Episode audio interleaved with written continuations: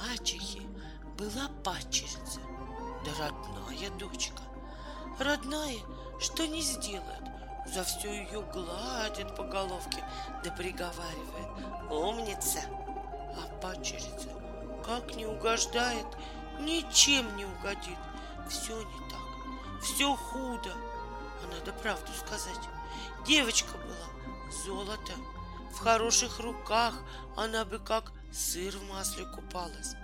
А у мачехи каждый день слезами умывалась. Что делать? Ветер хоть пошумит да затихнет, а старая баба расходится не скоро уймется. Все будет придумывать да зубы чесать. И придумала мачеха падчерицу со двора согнать. Вези, старик, ее куда хочешь, чтоб мои глаза ее не видали, чтоб мои уши об ней не слыхали. Да не вози к родным в теплую хату, а во чисто поле, на трескун мороз. Старик затужил, заплакал, однако посадил дочку на сани. Хотел прикрыть попонкой, и то побоялся. Повез бездомную во чисто поле, свалил на сугроб, перекрестил, а сам поскорей домой, чтоб глаза не видали дочерниной смерти. Осталась бедненькая, трясется и тихонько молитву творит. Приходит мороз, попрыгивает, поскакивает, на красную девушку поглядывает. Девушка, девушка, я мороз, красный нос. Добро пожаловать, Мороз. Знать Бог тебя принес по мою душу грешную. Мороз хотел ее тукнуть и заморозить. Но полюбились ему ее умные речи. Жаль стало. Бросил он ей шубу. Оделась она в шубу, подожмала ножки, сидит. Опять пришел мороз красный нос, попрыгивает, поскакивает, на красную девушку поглядывает. Девушка, девушка, я мороз, красный нос. Добро пожаловать, Мороз. Знать Бог тебя принес по мою душу грешную. Мороз пришел совсем не по душу. Он принес красной девушке сундук высокой, да тяжелый, полный всякого приданного. Уселась она в шубочке на сундучке, такая веселенькая, такая хорошенькая.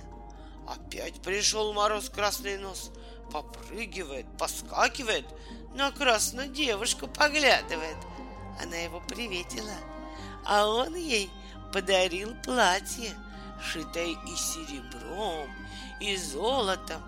Надела она, и стала какая красавица, какая нарядница, сидит и песенки попевает.